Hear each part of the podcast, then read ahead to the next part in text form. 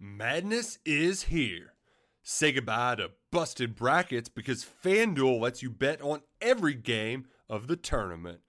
Whether you're betting on a big upset or a one seed, it's time to go dancing on America's number one sportsbook. Right now, new customers get $200 in bonus bets if your first $5 bet wins on FanDuel. That's 200 bucks to use on point spreads money lines. You can even pick who's going to win it all. Just visit fanduel.com slash on three and bet on college hoops until they cut down the nets.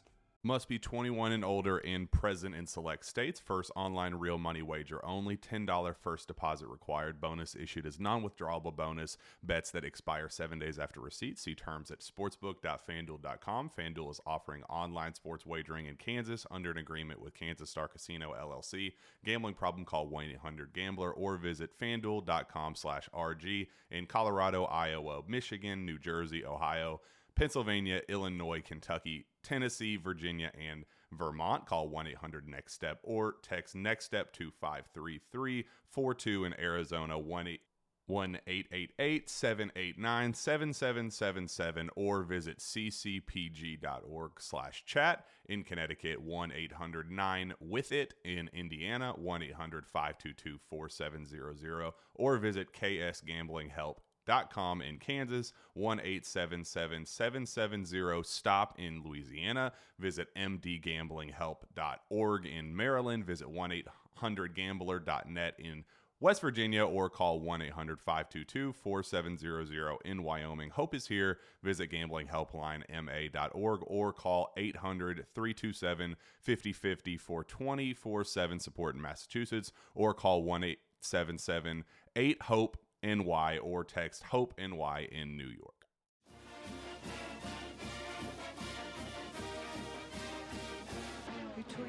No one. What's up, Gator Nation? Welcome into the latest Gators Online podcast coming to you live from Spurrier's Gridiron Grill. Nick Del Torre joined to my right, and uh, Zach Abolverdi here to discuss a bye week that Florida cannot lose, Nicholas. Well, hopefully not. Uh, no, Hopefully not. although they did lose a player. Mm. Um, and we got to uh, see this basketball team take center stage at SEC Media Days. Some uh, things went down at UF baseball practice that we'll get into. So we're going to kind of hit the big three sports uh, on today's episode. Although uh, Mouse would argue that it's a big four and they're number one. Uh, Got to acknowledge that. Best best coach on campus. Um, they were down in the field against LSU. Um, it's crazy to think. So there's like four championships, team championships in uh, track and field. And Florida won three of the four last last year, with the women winning indoor and outdoor, and the men winning outdoor. You needed a football field to fit all the champions. That's that's true. Um, so shout out to uh, shout out to Mouse. Uh, but we'll get into some football, basketball, and baseball talk on today's show, and uh, make sure that you keep listening because uh, Nick will have some scoop. It's only a kick, a jump, a block. It's only a serve. It's only a tackle, a run. It's only for the fans. After all, it's only pressure. You got this. Adidas.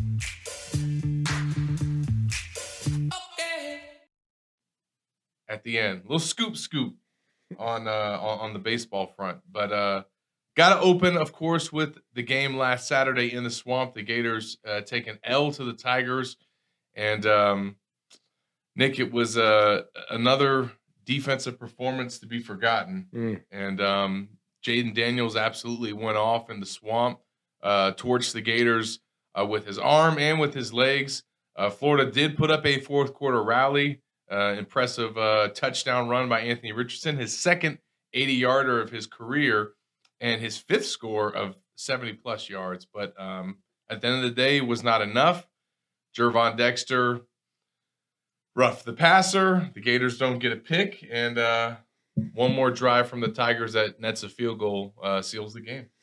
Yeah, it. Uh, you want to forget it. You might need a lobotomy uh, to be able to forget that that defense was showing. So, um, not a bad game from Anthony. Um, No turnovers. No turnovers. You got Although he needed a, a review. To, Yeah, yeah. No turnovers for the first time this season. Um, thought the offensive line played well. Justin Shorter catches another bomb to Yep. start a game. Um, it- trying to get like the offense out of the way because there's a lot more to talk about defense. Well, get- I you mean, get- in- in the journey- touchdowns from the from the Louisiana boys, uh, from right. Montrell and Trevor Etienne. You get touchdowns from them. Um, no Cyrus Torrence in the game, and, Yeah. and it doesn't really matter. Um, they still run the ball over 200 yards. yeah, Richie Leonard looked looked good filling in for him. Um, One of the players of the week from the staff. Jeremy Crawshaw, one of the players of the week. He was one of mine on, on the fifth quarter. Let my guy kick the ball. Hey, he caused the turnover. He, he put a little spin on it, put a little English on that ball. Uh, forced a turnover. I would I would say. Um, Game changer.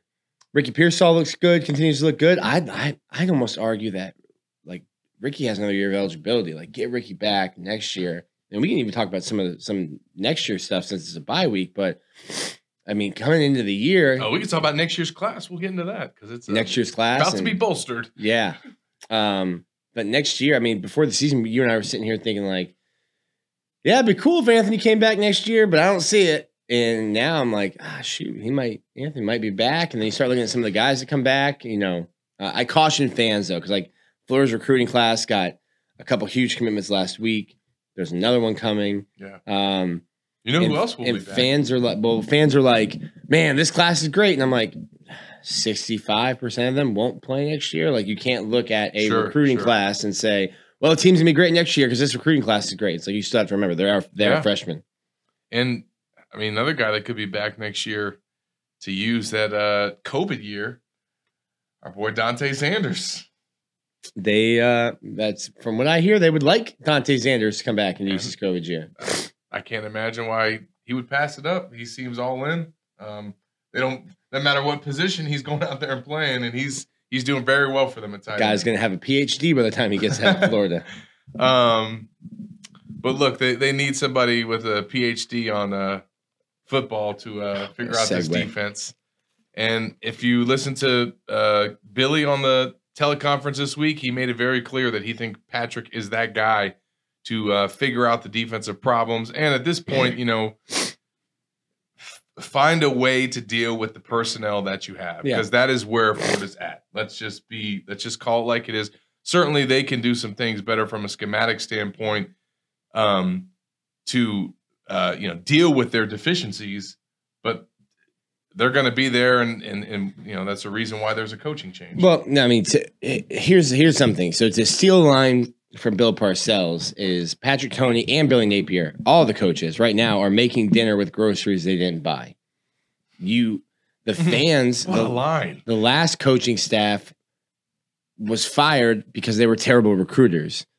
So this coaching staff comes in, and now you're mad at them for having to make dinner with the terrible groceries that you've you've called terrible for four years. That you ran a coach out of here because they were terrible at recruiting. They weren't going to get better at recruiting. So if they were terrible at recruiting, well, now then you've got this team to coach with. Mhm. And and I think maybe possibly the worst thing that happened to Billy Napier was beating Utah because the fans were excited, and then you beat Utah, and it's like, well, National championship. it's gonna be fun. It's gonna be a fun 15-0 run, and then and then it's just like, hey, uh, like these are still the, this is still the same players that went five and seven. And I don't think Florida's a or six. six and seven. And I don't think Florida's a six seven team. Um, I think they'll win seven and f- seven seven games this year. Yeah. which is what I said back in June. When everyone told me I was negative and, and I was gonna be wrong. I think this is a seven win team. And then they but talked you into nine wins. I don't. I don't. You gotta find where I said nine. I don't know where I Oh, you ever said said, it on nine. this podcast. I said nine on this podcast. You did. Jesus, You've been hiding that hoodie. bro. I, I said seven and five, seven and five, and I was like, I got talked into eight and four. Actually, you know, I don't know if you said nine on here or on the panel. maybe on the panel. I, I think the nine. panel. They. I think Bob got you going. God, Hollywood. I was, I was seven. I was seven five all the way up until like the week of the season. Um, Just but- stuck with your gut. but you, you, there's there's you're not. I'm not saying like we we wrote stories. We talked about this creeper defense, and and the the only thing creepy about the defense is third down. So we're not seeing. I don't think the full depth of you know Patrick Toney's defense, and, and you're limited by the guys that are playing. And people will say, "Well, then why do you keep playing Trey Dean or Rashad Torrence? Why do you keep playing these Well, they people?" listen. They are they are rotating those freshmen in. Like I mean, It- series more- where they literally pull the whole starters off the field, Yeah. except for like Ventrell and uh, Cox. I Mhm. mean, they're out there, and, they need to be out there more. Desmond Watson played the most snaps he's ever played against LSU. He was up to 48 against LSU. So like he's getting playing time. Chris McClellan's playing time keeps going up. Miguel Mitchell, he looks fantastic. Miguel Mitchell's getting a lot of playing time. And this that's a kid who didn't play a defensive snap until his fourth game or Mm. until his fifth game when he burned his red shirt and then they put him in at safety. So I think safety's a position everyone trading is like the big talking point, the big uh, person that He's not the only one missing assignments. He's not though. the only one missing assignments, and, and then I think you're changing the way you're calling defense because of the guys you have on the back end. Like you're not getting press man because if he gets beat press man, well, do, do we trust our safeties to be able to get over? Sure. There's a lot of things that go into it. Um, And I think But- again, to your point, there's there's some guys that have talent and may be very good in in certain coverages, but aren't executing some of the stuff that Patrick wants to run Mhm. because he didn't buy those groceries, like you you're- said. you're making dinner with groceries somebody else. I mean, I mean, Jason Marshall is a fantastic press man cornerback, Mhm. not but there's other man. things that he has to do in this in this scheme that he's struggled with. Yeah, and, and and if it's him, you know, you got to show on on tape that you can play zone, that you can play off. Um, so he's not. I don't think he's showing that. It's not that he's having a bad year. I just don't think Jason Marshall looks like what we booked him as, what we Mhm. you know publicized him as coming into the year, which was you know the next Vernon Hargreaves, Quincy Wilson, Jalen Tabor, Mhm. uh, Chauncey. Like we booked him as like the next Gator great, and we just haven't seen that from him. Although, uh, obviously, I, I think when we look at this defense, certainly the struggles stem from the secondary. And that's the reason why, partly, the Gators are about to sign the best defensive back class in the nation. Hmm. They already arguably have it. And then we found out this week that the nation's number one cornerback, five star plus uh, corner, Cormani McClain, is going to announce his decision next week uh, next Thursday, that is. Mhm. And uh, Corey Bender will be live on the scene in Lakeland to hear this announcement. And right now, all all is uh, trending toward Florida. And you add him to that secondary class, and um, you know if they've already been playing the Devin Moores and the Miguel Mitchells, you're going to see a lot of freshmen uh, get some PT next year because um, there's obviously upgrades that need to happen. Yeah, I mean this this class, and, and when you look at it, I think all of them are early enrollees. Um, probably look into how many online classes since COVID, and, but it seems like it seems like there's a lot of early enrollees going on um, this year. And I was looking at it uh, Tuesday with a buddy of mine, and I'm like, shoot, there, there might be 17 early enrollees. So like, Mhm. I, I then I started laughing. I'm like, man, people are gonna be mad. People are gonna be mad in February when Florida signs two, and I'm like, hey, they've got they've got an entire team already on campus. Yeah. So I think Florida's gonna have a lot of youth infused into the roster for spring, um, and and it might be portal season for some guys because there's a this is a really talented freshman class that's coming in, um, who's coming in early to take spots. and and and and obviously they they see the product on the field, and that's obviously for a big recruiting weekend like Florida had against LSU. Um, that's part of the the pitch. Is That's the thing too, is that fans are like, "Oh, you you you laid an egg against this team." I'm like the a 17, 18 year old recruit doesn't care about wins and losses unless you're winning a national championship, which Florida hasn't done since 2008. yeah, It doesn't matter if they lost Saturday. They want to see the environment. They want to see how their position's being used. They want to know what their coach is and like, is there an opportunity at their position? Like if they and, show and up, how quickly can I get on the field? Yeah, they show up. The staff's great. The recruiting staff's great. The you know the way that they accommodate me and my family's great. I show up in the swamp. All the fans know who I am. They write my name on the fraternities. Uh, you know the game is sold out. They do the Tom Petty tribute. Uh, there's big plays in the swamp. Fans going nuts. And oh by the way, the team lost because the position that I play didn't didn't do its job. Mhm. I mean, how do you think those guys take that sitting in Yeah. the stands? Recruits aren't fans yet. They don't care if your team lost. they care about all the things Zach just said. And and hey, look, I play safety or I play corner, and I see a bunch of busted coverages there, and I go and meet PT after the game. And PT's like, "Man, I need you we, back. we could have used you out there last night." yeah. And you're like, "Damn right, coach, you could have used me out there." Yeah, so that's that's obviously um, you know something to to kind of look forward to the future, and and obviously that's what's going to have to change is uh, is the personnel. And I think that there's going to be changes uh, continuously through the season as we see this rotation evolve, and um, this staff is not afraid to play freshmen. They've shown it on offense, they've shown it on defense, and I I think that um, if things uh, don't shape up, that youth move, movement is going to happen uh, sooner rather than later. So, uh, but I will say one of the positives from last weekend was that recruiting turnout. I think for Utah, I was told that Florida had around 120 uh, turnout in terms of unofficial visitors, and those were all unofficial visitors. For this past weekend, the Gators had five OVs, and they had upwards of 170 total visitors. So a lot of recruits showed up to see this game. Some big names in 2024, some big names in 2025. And because this is the bye week, Florida gets to use this time to go out on the road, especially this this Friday, and see a lot of their top targets for this cycle, but also for the classes to come. So, um, you know, they, they've I, I think positioned themselves to to really close strong here in the 2023 cycle and, and are starting to make some headway, obviously for 24. And then you have big week, big weekends like they just had. Um, that kind of sets you up for success. Your boy is two for two on RPM picks. Mm. Two for two, um, and I, and I haven't made one yet. and I've got a third out there. We could be three for three, Zach. So I hit on Devin Moore last year. okay, good call. Um, Flip. I hit on Devin Moore with the flip last year. Um, I hit on shoot. Who was my second one? It was one of the two that committed last week. I don't know if it was Thornton or if it was who's the other one. Dijon.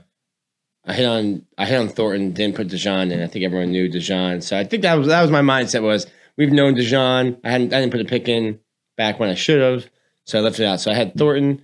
Um, I knew I knew Bryce.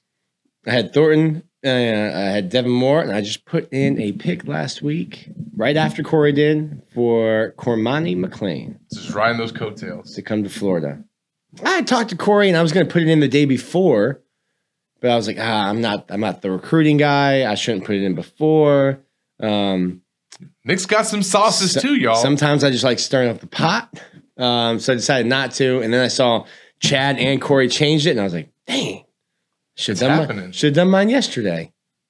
Well, it in. when when Corey put his uh put his prediction His out there, uh, I hit him with the GIF, GIF, however you pronounce it.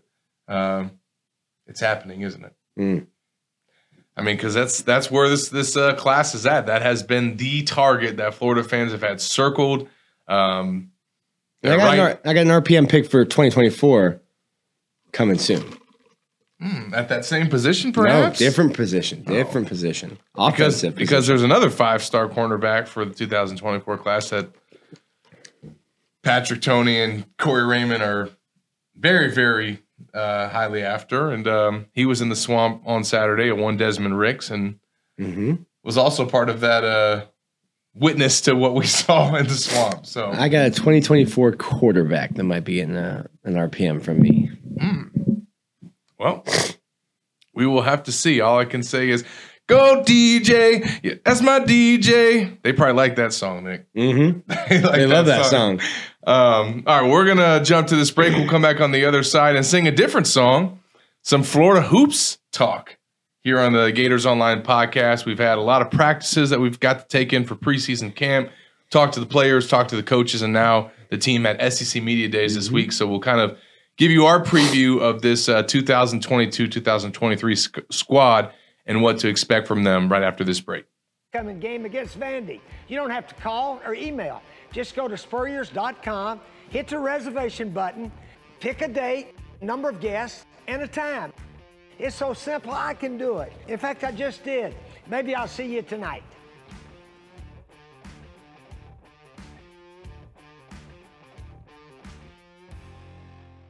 Welcome back into the Gators Online podcast. Zach and Nick here, and now we're going to talk some Florida hoops as the basketball season is right around the corner for the men's and women's, uh, who had their media day uh, this week in Birmingham, Alabama. And we also found out today on Thursday, it was announced that the Gators are going to have a orange and blue scrimmage in the O Dome, 7 p.m. on November 1st. It's free for all fans, and it's your opportunity to get your first look at this 2022-2023 team. A lot of new faces, uh, including on the roster and obviously at the coaching staff. Um, and it was funny, Nick. Um, Mike White was doing his like set on SEC Network on Wednesday during media day, and he's up there like on the SEC Network set talking to their analyst and Dari Nowkhah, and in the background is Todd Golden at the podium addressing the media, and they like mentioned it to Mike about the irony there. Um, so that'll be an interesting matchup when uh, Mike uh, faces his former team that'll be one of a couple interesting matchups as we get Keyontae Johnson facing his uh, former team as well this season when the Gators travel to Kansas State. So you also got the Gators opening SEC play at Auburn and uh, Todd Golden going up against his former coach, uh, Bruce Pearl, who he also worked with at Auburn. So a lot of interesting storylines to follow with this team, and that's not even getting into the personnel. But Nick, forever, it fe- felt like forever, Florida fans wanted a change for their Florida men's basketball program, and now it's here. Oh, oh, a lot of excitement. Um, I mean, first off, Mike White had a nice, healthy buyout. Um, so him leaving and Georgia having to pay Yeah. uh, Florida for Mike White to leave. Um, He's got Scott Stricklin has, has paid a lot of money in buyouts, paid a lot of money for new baseball stadium, uh, new standalone. Uh, you get that call from Georgia that's like, hey, we'd like Mike White. And he's like, yeah, I'd like that check. Thank you. Yes. That check, that money's already been allocated. So if you could send that post haste, thank you. Um, getting Todd Golden in, there's a, a, a new level of excitement. And it was interesting to see. I don't know how many times Florida's had a new men's basketball coach and a new Yeah. uh, football coach in the same year, but there's a lot of excitement for Todd Golden. Um, they did a lot of work in the portal, Yeah. um, a lot of work recruiting. This is a whole brand new team. Like It there- is. a couple familiar faces hanging around, you know, like a Jitoboh, yeah. uh, Kwasi, um, Colin Castleton, but a lot of new names to know. Um, should be a whole brand new team, and it'll be interesting to see. Now, I do caution some fans. Billy Napier has done some stuff that's like analytics, and people didn't like timeouts and stuff like this. There's gonna be a lot of analytical decisions made on the hardwood this year. Where There's you gonna go, be, huh? There's gonna be some timeouts that are, that are taken. There's gonna be some Why are they fouling there? there's gonna be some fouling, like getting per, like purposely getting into the bonus yeah. in the first half, um, playing some possession games and some analytics. So Gaming the system, as someone tried to uh, say to Todd, with- to which he fired back, "No, I'm just good at eliminating losing stats." um, and obviously, their analytical approach is kind of new age. It's uh, you know, it's kind of different than what you see across the sport, and it's I think helped these guys, uh, the the current players, and then obviously the ones that have joined the program, kind of really see the ways that this can help their game, and, and really kind of take a look at where their deficiencies are and what they actually need to be working on and why they need to be working on it. Um, and you know, we've had the pleasure of being able to see this team practice throughout preseason camp because Golden opened it up to the media. Every single practice, the entire practice, you know, in talking to Denver Parlor, the SID who's been at UF 14 years, was with Billy Donovan, was with Mike White, says that practice has never, ever been open to the media like that. So Todd's uh, different approach, not had nothing to hide. Um, and I think more than anything, he I think sees the benefit of us being able to watch the team, watch them practice, see the staff work with the players and what they're trying to get them to do because that background is just um, incredible. We get a not even a taste No, of it. yeah, yeah, no, no, no. Uh, no, no. Uh, football is it's it's state secrets, and you can't have anyone out there. Um, I think And it's Yeah. not like that with every SEC program in football. I Mm. mean, that, what, was it Tennessee? You could watch every single practice. Mhm. Hasn't really stopped them from having a great season. They're, they're having a, they're having an okay season. Yeah, they're doing uh, all right. They're doing all right. Uh, can't believe the media hasn't leaked every secret uh, while they watch the practice. But Mike White did that for us early. Um, it was his first year, and he had he had us come in and we watched film and we did all this. And, Yeah. and his thought process was, you're going to cover our team better if you understand what we're trying to do in Yeah. recruiting, what we're trying to do in offensive defense. So I, I think that as biased members of the media who would enjoy that kind of access, I do think it, it will provide you better coverage. Um, if you not, it's not, it's not only like oh they've sucked up to the media and now the media is gonna you know lie for them. It's like no, I understand The why decisions they make. the decisions they're making, and it's not like hey I, I can't tell you why Patrick Toney is playing guys eight yards off the ball, other than well maybe it's because he doesn't trust this or that because we're not privy to those Plays, meetings yeah. pro, to those plays. We haven't seen them. We, we haven't been in the, we haven't been in the film room. Whereas um, the basketball coaches, the last two basketball coaches, and, and Mike quickly closed that off. We'll Yeah. see how long it lasts for Todd, but um, allowing the media and into into meet into meetings into practices to let us learn and see. Okay, well now when a fan gets mad about this, I've seen it in practice twelve times, and hey, listen, they just didn't run it the right way Sure. or it didn't happen this way, or the team defended it really well. Yeah, and also I think the the interactions we've had with the players and the coaches, just knowing or having things to ask them that we've witnessed that it just makes for a better interview. Like Mhm. Alex Fudge comes out to talk to us, his first time ever meeting with the UF media, and you know he's probably a little nervous. You know he's he's kind of a soft spoken kid, and first question he gets asked, "How was that dunk on CJ Felder?" That we all saw in practice, and it was probably like one of the biggest plays of preseason camp. And you know he gets his big smile on his face. He gets to talk about this highlight play, and right out of the gate that opens him up. So um, that's that's been kind of fun to watch and also experience. So run through these uh, positions one through five real quick um, before we get into uh, baseball in the final segment. Obviously, starting with the point guard position, Tyree Appleby is on his way out, and uh, now you have Kyle Lofton as a grad transfer coming Go in. Bonnies. Yep, as well as uh, Trey Bonham. And you know, you also have Denzel Aberdeen, the the true freshman that's been running point as well for the Gators. But Kyle Lofton is going to change this offense. He's going to change this team, and he's going to change the way things operate um, and, and the way that guys just get the ball. He is a true point guard.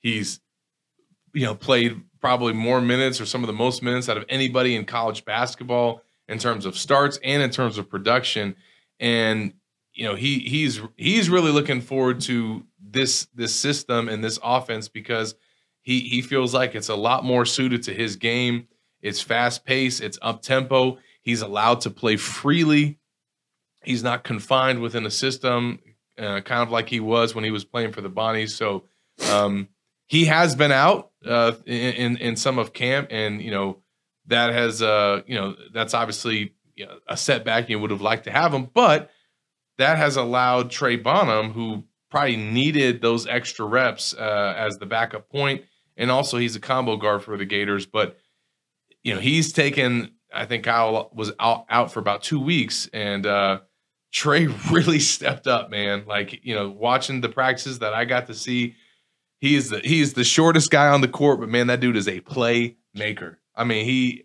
he makes he makes plays, man, and like I, I think that you know he's he's it took him a while coming from um, you know military school to get used to the speed and the length and how, Physicality. yeah, and how guys can close out and the passes that I could make at VMI, I can't make here at UF. And it, it took him a little time, I think, to get used to it. And now he's he's totally caught up with the speed of the game.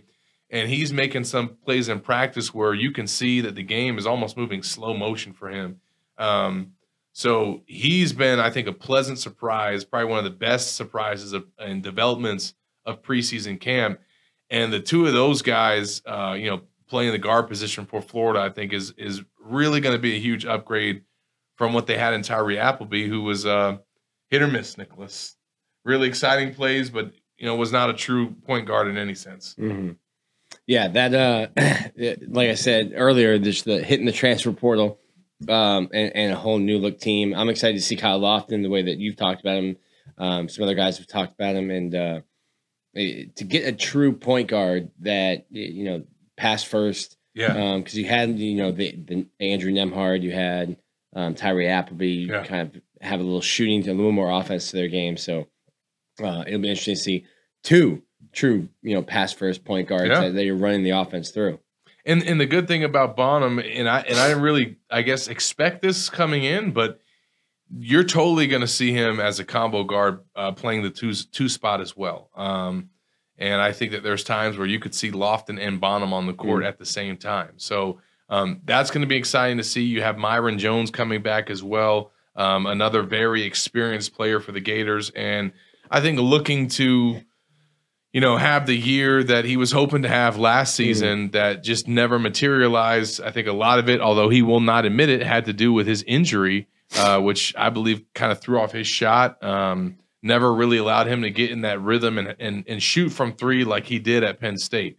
And um, he's looked really good in in preseason camp. I think uh, one of the assistant coaches said that uh, he and Will Richard kind of t- tested out as their their best three point shooters with all the analytics and, and stuff that they keep. So, you know that that shot has been there for Myreon. I think that he will you know probably be um, in line to start at the two spot. But you know you also got Niels Lane who it's crazy. He looks like he's slimmed down, but he's actually put on weight. Um, and he's and he's had a really good camp as well. And obviously everyone knows how tough of a defensive player that he's been. Um, but I, I think that he's he's really started to develop some of his offensive game. So um, between those two and then Bonham kind of being that combo guard, the Gators are going to have um, a lot of new pieces there at their guard spots. Now, moving over to the three, whew, man, you talk about some competition. Now, Reeves can play the two spot as well, um, but I, I think really right now you got Kowacie Reeves, um, Riley Kugel, and Will Richard that are competing as those wings. And um, let me tell you something, Nick. Riley Kugel is legit.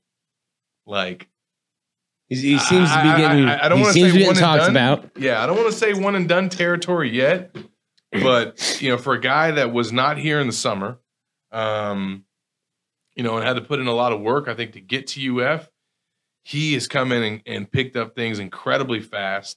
He is, um, you know, he is he's an NBA player, point blank. Period. I mean, he's that talented.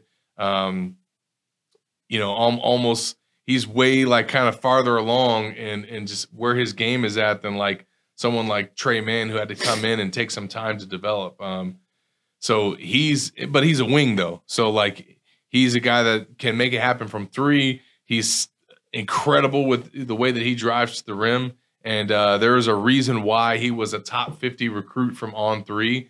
And uh, you know, between him, Kowacie Reeves, who's obviously been a stud for the Gators, and then Will Richard, who's been injured, uh, literally just came back and got cleared for full action this week.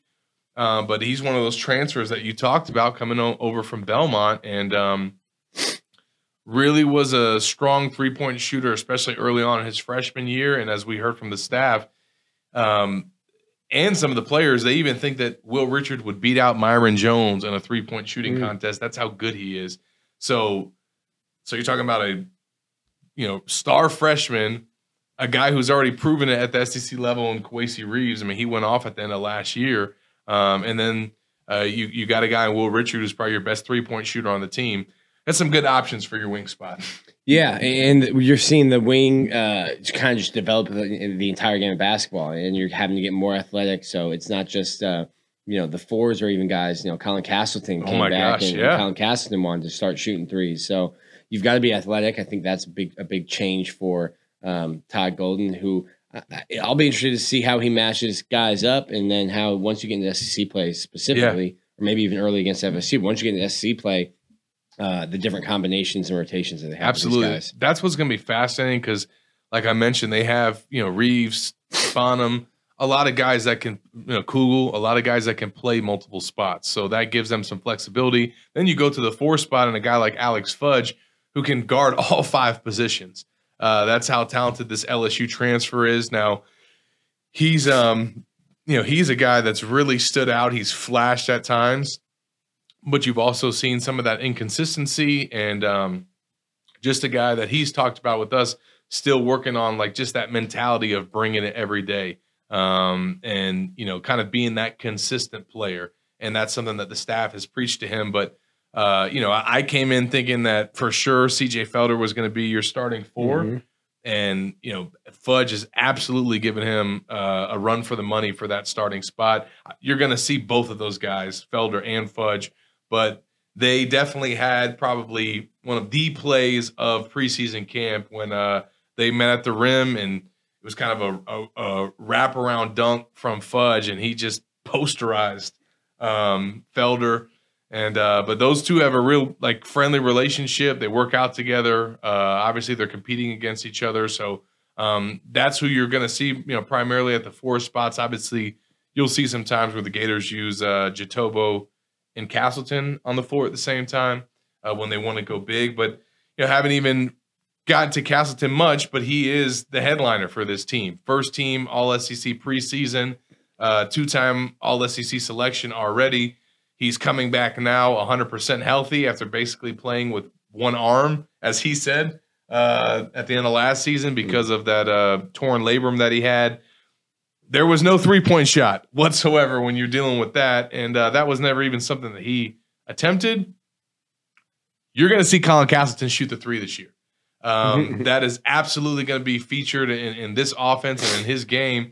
Heck, we've even see Jason Jitoboh uh, let it fly from three, and he hit back to back three pointers in a practice a few days ago. So um, now that's not going to be For an analytical coach, uh, I think Todd might look down at the sheet and go, "My guy, you get you get one a week. yes. We play twice this week. You get one one three point a week. That's it." It's just, um, but but it is, you know, I, I think I'm excited to see how Castle, Castleton's game evolves, what he can do to obviously um, improve his draft stock, but just more importantly, uh, now he's healthy. You know what I mean? He's going to be able to uh, be at 100. percent He's got a lot better pieces around him, more depth, and he's got a true point guard running this offense now. So, um, I, I mean, I, I'm excited for basketball season, Nick. I, I I think that this team has a chance to definitely make some strides from where they were last year. There's a, a lot of excitement. It's a new era, um, new players. It's a brand new team. Um, it'll be a new Odome soon. Uh, they're getting some more renovations, and, and I'm I'm happy to see that they're finally switching that camera. Yes. Um, you you got to have the rallies on TV. Uh, so there's a lot of new stuff going on, and, and I think there's a reason to be excited. yeah, but at the same time, they're coming in with a chip on their shoulder. They're unranked, picked to finish uh, seventh in the SEC. So uh, right they the got middle, yeah, just right in the middle of the SEC. right in the middle. Well, I'm obviously talented league, but they got to prove it, and uh, they'll get some opportunities early in the year with those matchups. So November 1st in the O Dome, the first time that you guys can see this team if you want to come to the Orange and Blue scrimmage. And then the Gators uh, open their season November 7th uh, at Exactech Arena against Stony Brook. So uh, I will be in the building for both of those games as uh, basketball is my thing for Gators Online and baseball is Nick's thing. And after we come back from this break, our uh, baseball expert is going to uh, talk about what he's seeing from fall ball out of the Gators and also uh, give you guys some news on uh, one of Florida's players right after this break. Football is back. There isn't a better way to enjoy watching your favorite team than by playing daily fantasy sports with our friends at Prize Picks. Prize Picks is the simplest form of real money daily fantasy sports and pits you against the numbers. Whether you're a fantasy sports nut or a casual fan looking to add some excitement to the games, Prize Picks is the perfect game for you.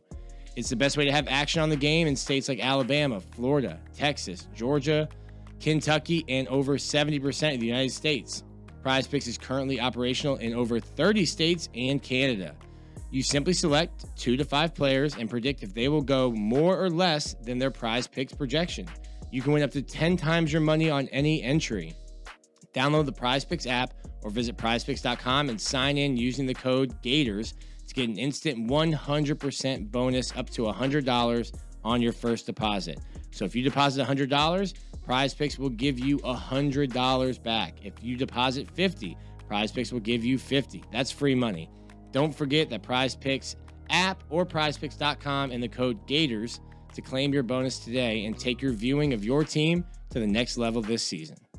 Welcome back into the Gators Online podcast. Zach and Nick here. And now we're going to wrap up this week's show with some Florida baseball talk as the team is uh, going through fall ball. Mm-hmm. We've had scrimmages. We've got to see some of these freshmen for the first time, Nick, and um, early impressions of this uh, of this squad.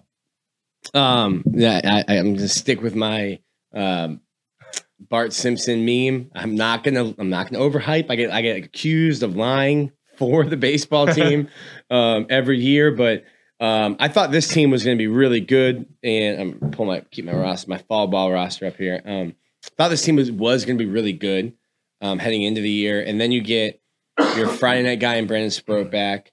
Um, you you get an influx of talent like there like guys like Jake Clemente. I didn't think we're gonna be. He's a freshman pitcher who throws 95. um, guys, I didn't think we're gonna make it to campus. Um, Florida only has one player that they lose to the draft from the recruiting class. Um, you bring in a Dale Thomas and a Hurston Waldrep, so you go from what I thought was gonna be a really good weekend rotation with like Brandon Neely, Pierce Coppola, and Jac Caglianone.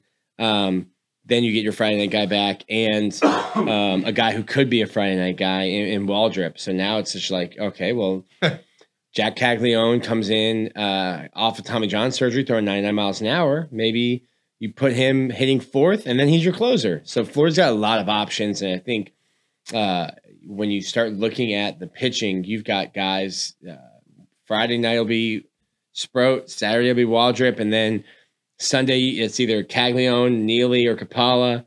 The other guys, you know, these poor teams on a Tuesday who are just showing up, and normally you get a freshman. Now you're going to get a six foot eight redshirt freshman, Pierce Coppola, who throws 97, or a Brandon Neely, who's who was so good for Florida down the stretch last year, um, or a Jac Caglianone, who who might need innings, and then all of a sudden, you know, you're playing FAMU, and you got a guy throwing who's six four throwing 97 mi- miles an hour. Um, so Florida's pitching staff is going to be deep, and then obviously you get guys back. You have Phil Abner, Anthony Ursetti, um, Carson Finnvold, the people's ace uh, from, from the end of last year. Uh, he he's coming back. Um, there's just a ton of a ton of talent. Um, Eric Blair is a left-handed pitcher um, who can throw for Florida as well. Um, and then Fisher James, Jameson. And if you're a baseball guy, you will wonder how how he throws from such a high angle. Um, but there's a lot of guys back, and then I think when you look at who's handling them, getting BT Riopelle back is big for this pitching uh, pitching staff.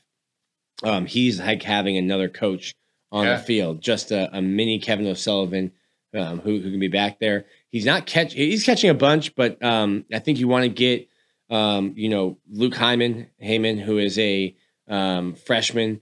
He's a guy who I didn't think was going to get to campus, and he can really swing it. So between him, um, Salvador, um, Salvi, you're going to have three catchers and first base, and try to kind of figure out and rotate those guys.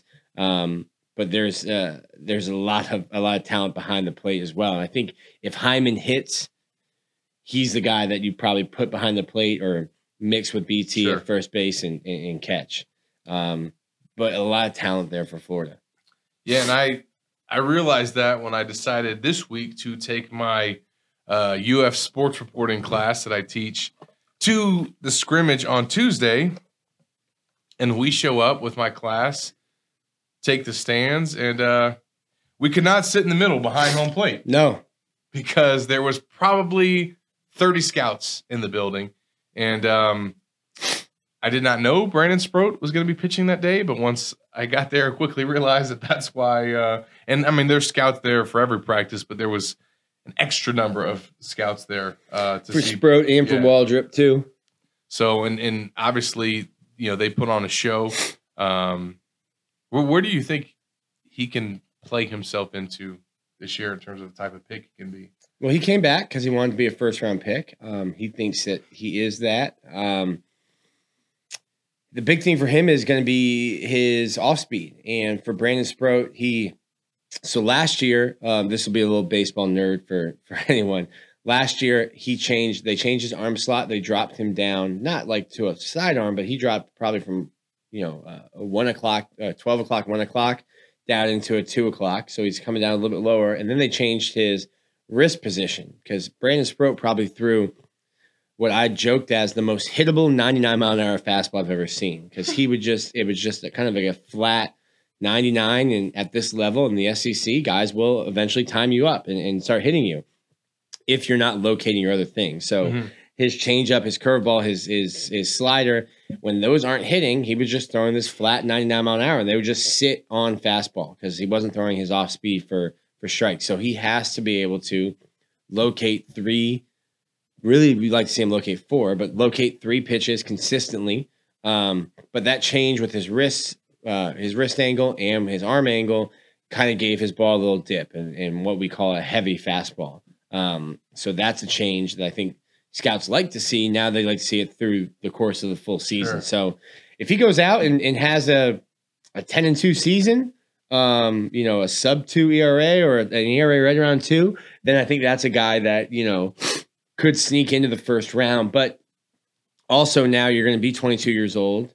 Um, you're not any younger than than some of these other guys who are being drafted. So I think he's a top three round pick. I, I don't know if he work he could work his way in, but I don't know if he's a first round pick right now.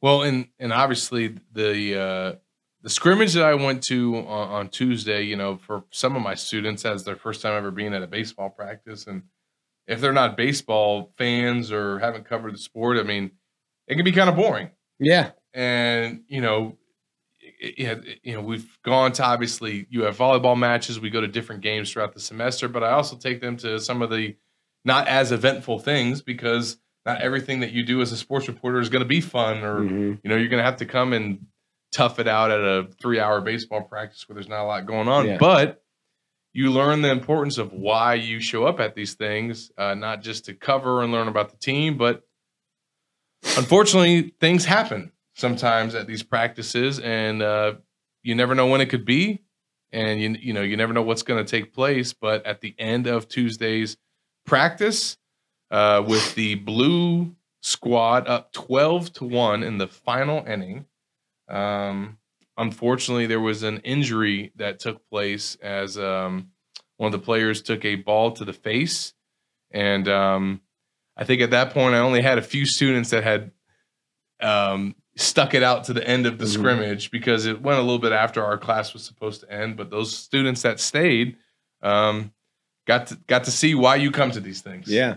Um, and, Florida scrimmages every And I Every immediately called. Nick and said, Nick, find out what just happened. uh, Florida, Florida, Florida um, scrimmages every practice, and um, one of the freshman arms that I mentioned, Jay Clemente, uh, lost a fastball and it hits Derek Fabian uh, in the face. Um, so it, it's uh, it, It that's a baseball. scary scene, man. That's baseball. It sounds it sounds bad. Oh, Uh, when when you get a, an injury, when you get hit like in the back or something, like you know what that sound is. But when you get hits to the face or the hands, the nose. um, the nose, that that stuff, um, you know, sounds different and it sounds gross and scary when you're when you're there for it. And so when you get the towel up on the face and Yeah. trying to stop bleeding. And thankfully, I did not pass out. yeah, yeah. Um, so Derek Fabian was hit. Uh, he's got multiple face fac- fractures, a broken nose, broken cheekbone, and orbital bone. Um, that's going to keep him out for uh, at least six weeks. Doesn't won't keep him out for the the start of of, of the season in February. Um, but it's a scary it's a scary thought. Yeah, man. and um, and then you know, as a baseball player who's been hit in the face, you, the next time you go to face live pitching, you can't have that in your head because you can't hit scared. You can't be scared of the baseball. Um, but you're gonna remember how that felt, what Yeah. that felt like, what going through surgery um, to get that stuff, you know, fixed and and things like that, what that felt like. So uh, Derek was a great player, is a, is a great player, and was, was in line to start. But Florida gets Colby Halter back, gets Josh Rivera back, gets a transfer in Dale Thomas. Um, there's a lot of infielders. There's a lot of depth there um, at the position. So not to say that he won't be missed, because obviously you're praying for a guy that gets hit in the face with a 95 mile an hour fastball. Um, Get back, man. but Florida's got uh, but Florida's got a lot of depth there at, at those positions, and um, and uh, but yeah, we certainly keeping Derek in in our No thoughts uh, as uh, Shands takes care of him. Yeah, no doubt. Definitely um, a scary scene. Was um, good to see him able to walk walk off. And um, you know, right after he got hit, I, I misspoke. Actually, the the score was not um, was not 12-1 yet. I want to say it was maybe 9-1 because right after he walked off, his team hit back to back homers. Uh, one of them a two run shot. Renee. Yeah, and um, Eric Blair was the other one that that, that got the homer. So um, they they responded to that scary situation, but um, definitely wishing Derek the best as he recovers from that injury. And uh, Florida's gonna keep it rolling. They scrimmage I think six times this week, um, so very busy time for them. Make sure you guys are keeping up with Nick uh, when he's out there. He'll be tweeting out updates and um, you know having a thread going on our message board. So anytime there's practice as well for basketball, we're there providing you guys with the thread. So make sure that you are subscribed to Gators Online.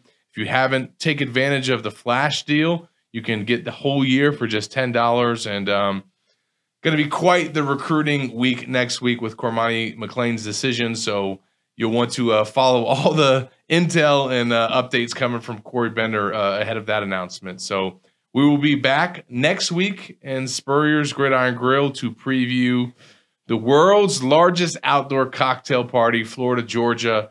Back at it in Jacksonville.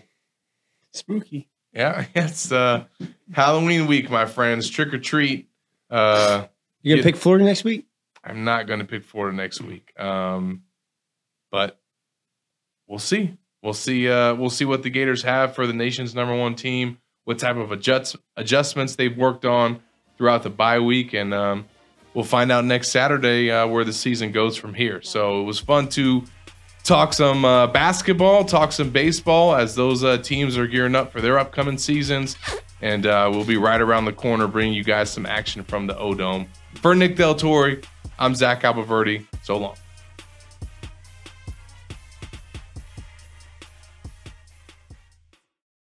Madness is here. Say goodbye to busted brackets because FanDuel lets you bet on every game of the tournament. Whether you're betting on a big upset or a one seed, it's time to go dancing on America's number one sportsbook.